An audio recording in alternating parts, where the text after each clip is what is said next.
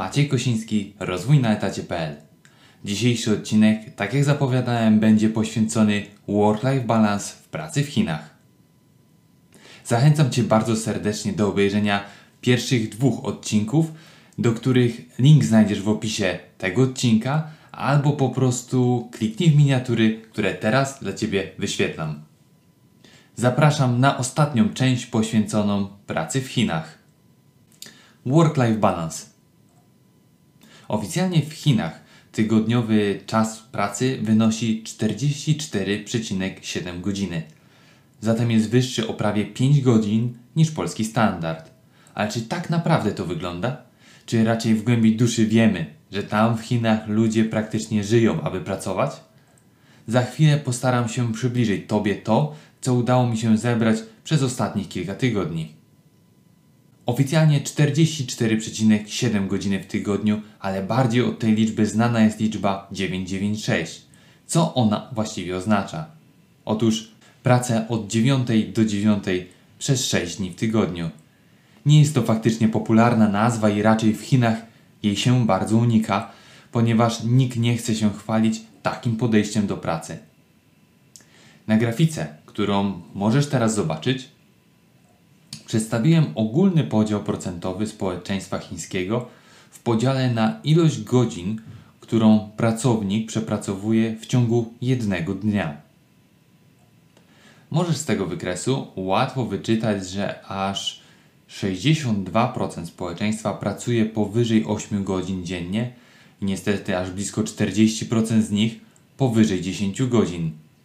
Wynik jest przerażający, bo trudno mówić o work-life balance przy takim trybie pracy.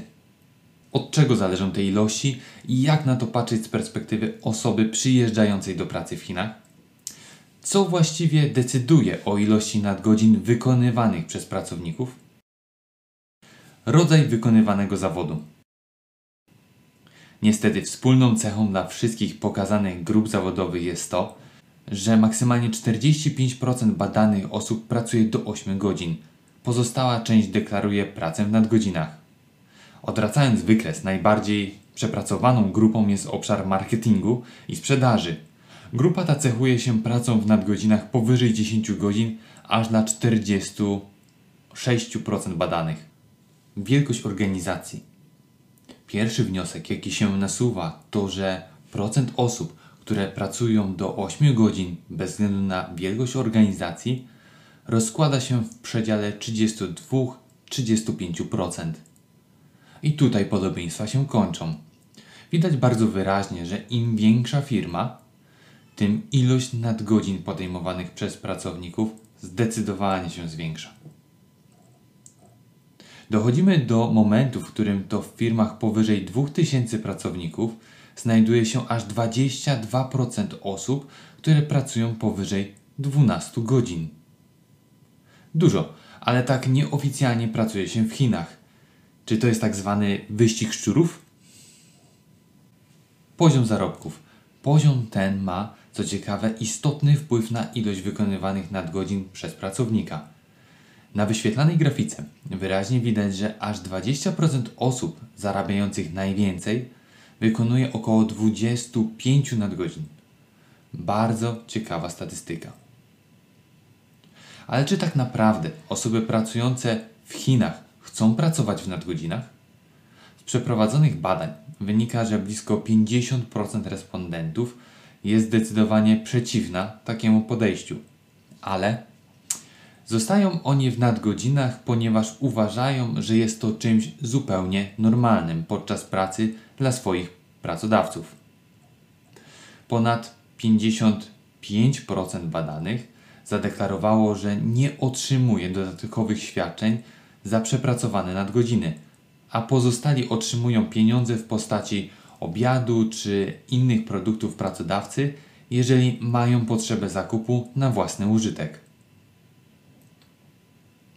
Należy sobie więc zadać kolejne pytanie, co jest faktyczną przyczyną, że aż tylu pracowników musi pracować w nadgodzinach?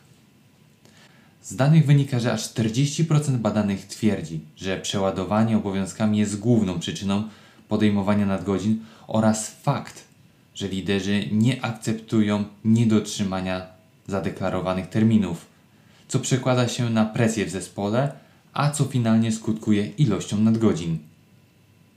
Na koniec bardzo ciekawa sytuacja, która występuje w pracy w Chinach. Jeżeli menadżer nie skończył jeszcze pracy i jest w biurze, to Ty też powinnaś z nim być. Chińczycy czują się niekomfortowo wychodząc do domu i wiedząc, że ich menadżer wciąż pracuje. Jest to pewien rodzaj strachu przed menadżerem, przed sposobem patrzenia menadżera na to, czy jesteś godzien poświęcić siebie i swój czas na pracę w tej organizacji. Niestety, zachodni model Work-Life Balance dla osób pracujących w Chinach to nic innego jak idealistyczne zachodnie pragnienie przyjemności zamiast bólu. Mam wielką nadzieję, że po obejrzeniu serii odcinków poświęconym Chinom dowiedziałeś się lub dowiedziałaś czegoś nowego, może też coś Cię zaskoczyło.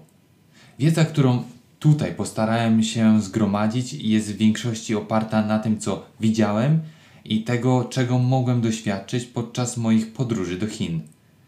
Chętnie wysłucham jednak Twoich doświadczeń, więc podziel się ze mną swoim komentarzem. Jeżeli jest obszar, który chcesz, abym poruszył podczas swoich odcinków, daj mi znać w komentarzu. Zachęcam do subskrybowania kanału i nie zapomnij dać łapki w górę. Cześć!